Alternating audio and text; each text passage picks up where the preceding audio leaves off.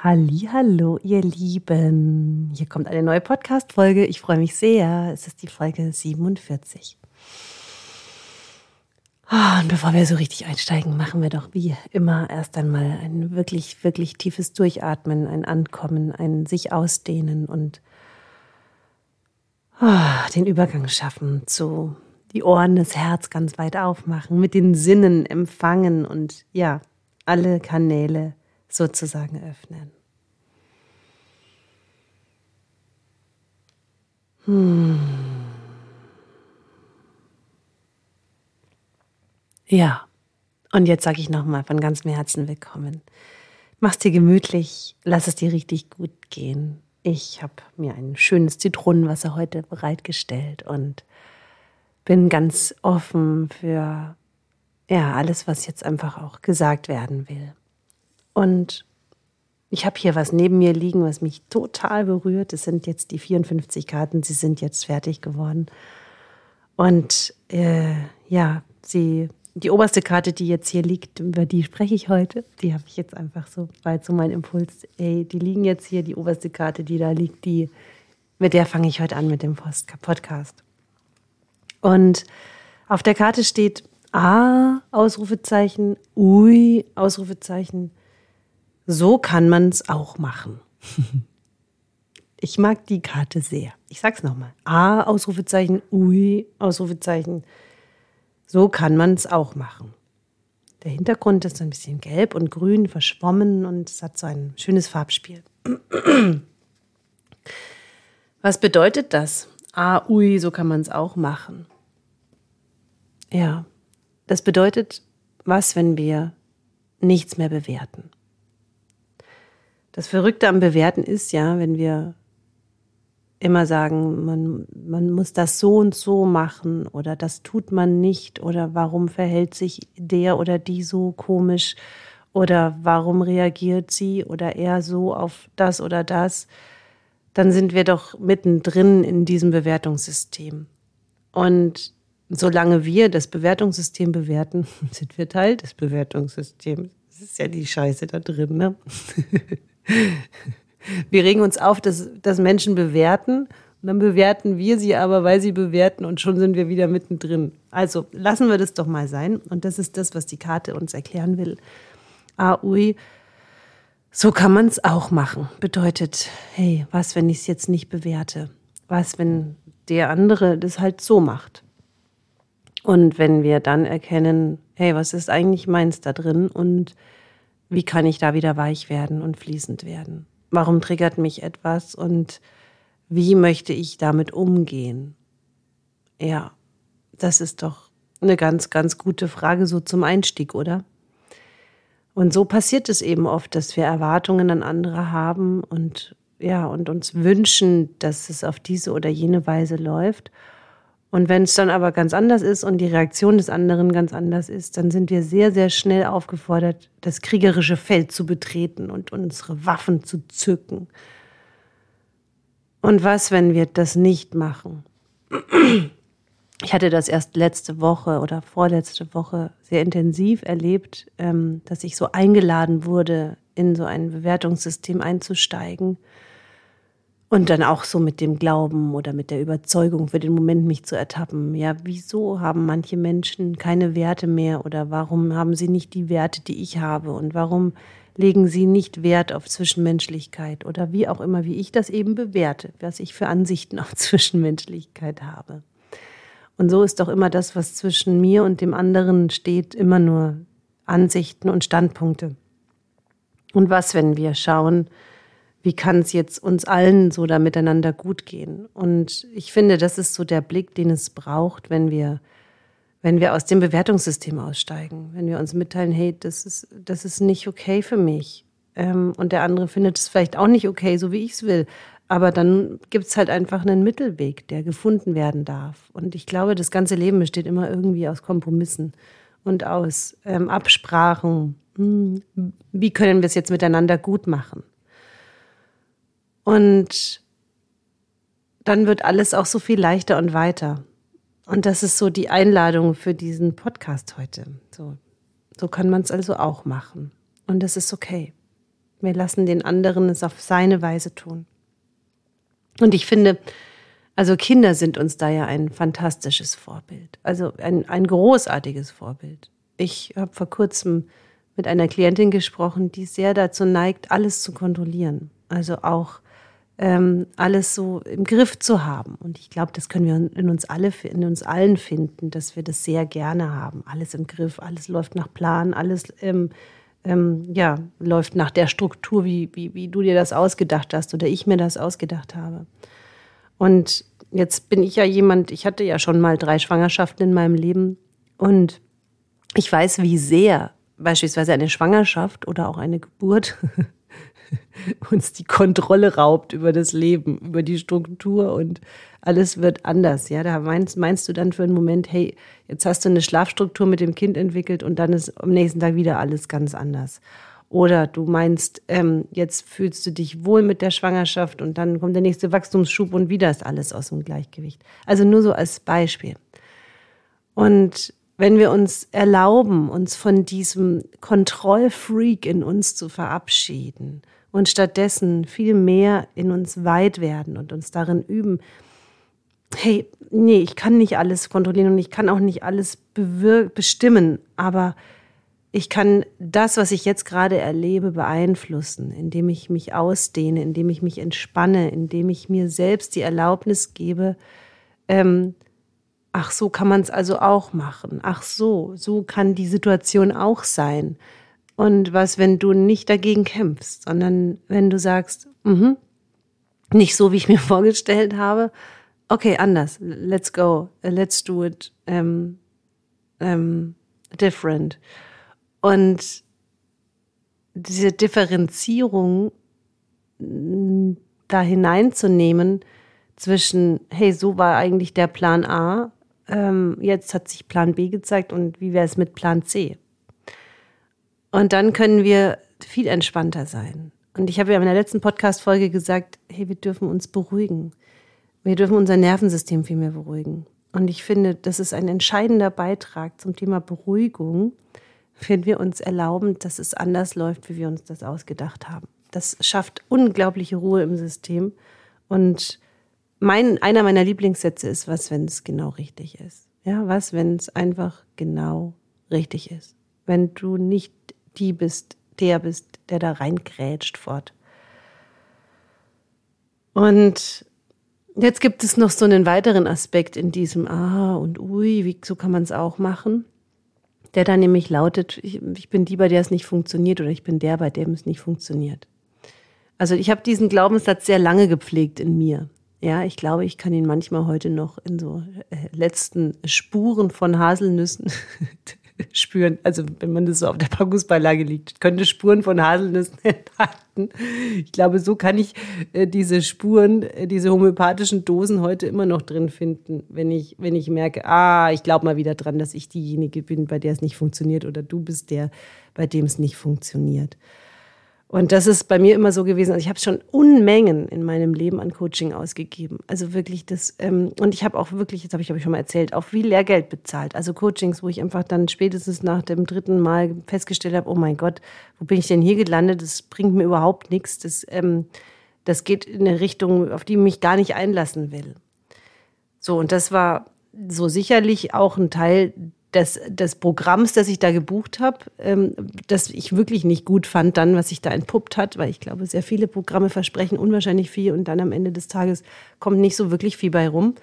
Ähm, das war auch natürlich dann mein Anspruch bei meinem Programm, das anders zu machen. Und ähm, mir zeigt es ja auch die Erfolgsquote der Kundinnen und Kunden und die Zufriedenheit und äh, das tolle Miteinander, dass es bei mir anders ist und das macht mich sehr dankbar. Und äh, da, also ohne das würde es gar nicht gehen. Also ohne das würde ich diese Arbeit gar nicht machen. Ich glaube, dann würde ich wirklich aufhören damit. Wenn ich merke, ey, die sind unzufrieden oder die haben sich mehr erwartet oder ähm, ähm, keine Ahnung. Also das wäre für mich wirklich äh, fatal. Also dann würde ich was anderes machen. Aber glücklicherweise ist das nicht so. Und ähm, jetzt aber nochmal zurück zu dieser Idee von, ich bin die, die, bei der es nicht funktioniert. Ähm, diese Ansicht, wenn wir diese pflegen, also das war dann mein Anteil quasi in dieser Coaching-Nummer ähm, oder diesen Coaching-Nummern, dass ich eigentlich von Anfang an dem anderen gar nicht zugetraut habe, dass der mein riesengroßes Problem, meinen Knaxus, Kasus Knaxus lösen kann, weil den kann ja keiner lösen. Niemand ist so gut, um da ranzukommen. Also das war so meine Ansicht auf, ähm, auf, auf Weiterentwicklung in bestimmten Bereichen meiner meiner Psychologie oder meines Seins. Und deswegen äh, hatte ich da ja einen totalen Verhinderer draufsitzen. Also die hätten sich auf den Kopf stellen können und mit den Füßen mackeln können. Ich, ich hätte das nicht gemacht, weil ähm, so gut darf ja keiner sein, dass er das hinbekommt mit mir schwierigen Fall. Och, und heute ist das so cool, weil ich kann einfach spüren, dass ich das völlig abgeschliffen habe von mir. Das habe ich abgetragen, diesen ätzenden, sabotierenden äh, lähmenden Teil in mir, dass ich immer glaube, naja, also ich bin die, bei der funktioniert es halt einfach nicht. Ja, du kannst das noch so gut entwickelt haben, aber das ist bei mir, ne? Also nee, also bei mir geht das nicht.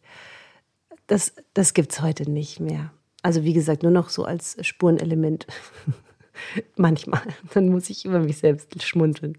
Das Coole ist aber, wenn ich Klienten habe, wo ich auch merke, dass sie dieses Aurafeld, dieses, diese ähm, ja diese äh, ähm, generierende Scheibe in sich haben, von, weil ich bin die, bei der es nicht funktioniert, äh, dann, dann muss ich wirklich schmunzeln, weil ich äh, mich selbst einfach wieder mal erkennen kann. Und vor kurzem saß ich neben jemandem, ähm, die ist gar nicht bei mir in den Programmen, das war Zufall, die saß einfach neben mir. Und ich habe es einfach so mitgekriegt, dass sie diese Ansicht gepflegt hat oder diese Ansicht pflegt. So bei ihr, nee, also ich habe schon alles gemacht. Also nee, nee. Also, und ich bin auch nicht mehr bereit, irgendwas zu buchen. Und ich mag auch nichts mehr, weil ich bin die, bei der es nicht funktioniert. Ganz einfach. Also, das hat sie so nicht gesagt, aber ich habe das natürlich total mitbekommen. Und ich habe nur geschmunzelt und habe mir gedacht, okay, ich, äh, was hätte ich denn damals gebraucht? Also dann redet ja, also wenn dann jeder dagegen redet und sagt, naja, aber und überhaupt und weißt du, dann habe ich ja noch mehr meine Mauer hochgezogen. Und was ich damals wirklich gebraucht hätte, wäre mal jemand gewesen, der gesagt hätte, ja, dann lass es doch. Nee, dabei, du, dir ist nicht zu helfen. Wow, und wenn mich, glaube es hat leider niemals jemand zu mir gesagt, sondern alle haben sich da die Füße abgestrampelt und mir versucht, mein Problem zu nehmen, aber ich wollte es ja gar nicht hergeben, weil ich war ja so stolz auf so ein schwieriges Problem. ist schon witzig, oder? Kannst du dich da ein Stück weit wiederfinden? Ich glaube, wir alle. So ein bisschen. So, so ein bisschen. Also manche Menschen haben das gar nicht, die bewundere ich irgendwie immer total, die, die sich so auf alles total sofort einlassen. Aber ich glaube, die meisten von uns haben schon so den inneren Skeptiker und den inneren Verzögerer in sich, der, der da schon auch ähm, Vorsicht walten lässt. Also bei mir gibt es den auf jeden Fall sehr, sehr ausgeprägt. Also den vorsichtigen Teil, den habe ich immer noch, vielleicht sogar mehr denn je, weil ich einfach noch genauer hingucke, bevor ich mich auf irgendwas einlasse. Also gerade wenn es um Coaching geht. Naja, jedenfalls habe ich mich dann erinnert, so, ah, was hätte mir denn beigetragen in so einem Moment? Und ich habe es genauso gemacht. Ich habe dann einfach gesagt, hey, und das ist total okay, wenn du schon so viel gemacht hast, ja, dann gibt es vielleicht wirklich nichts, was dir hilft. Dann ist das okay, dann damit zu leben. Und ja, dann behalte es doch. Du darfst es behalten. So, und da passt jetzt wieder dieser Satz, ne, ah, ui, so kann man es auch machen.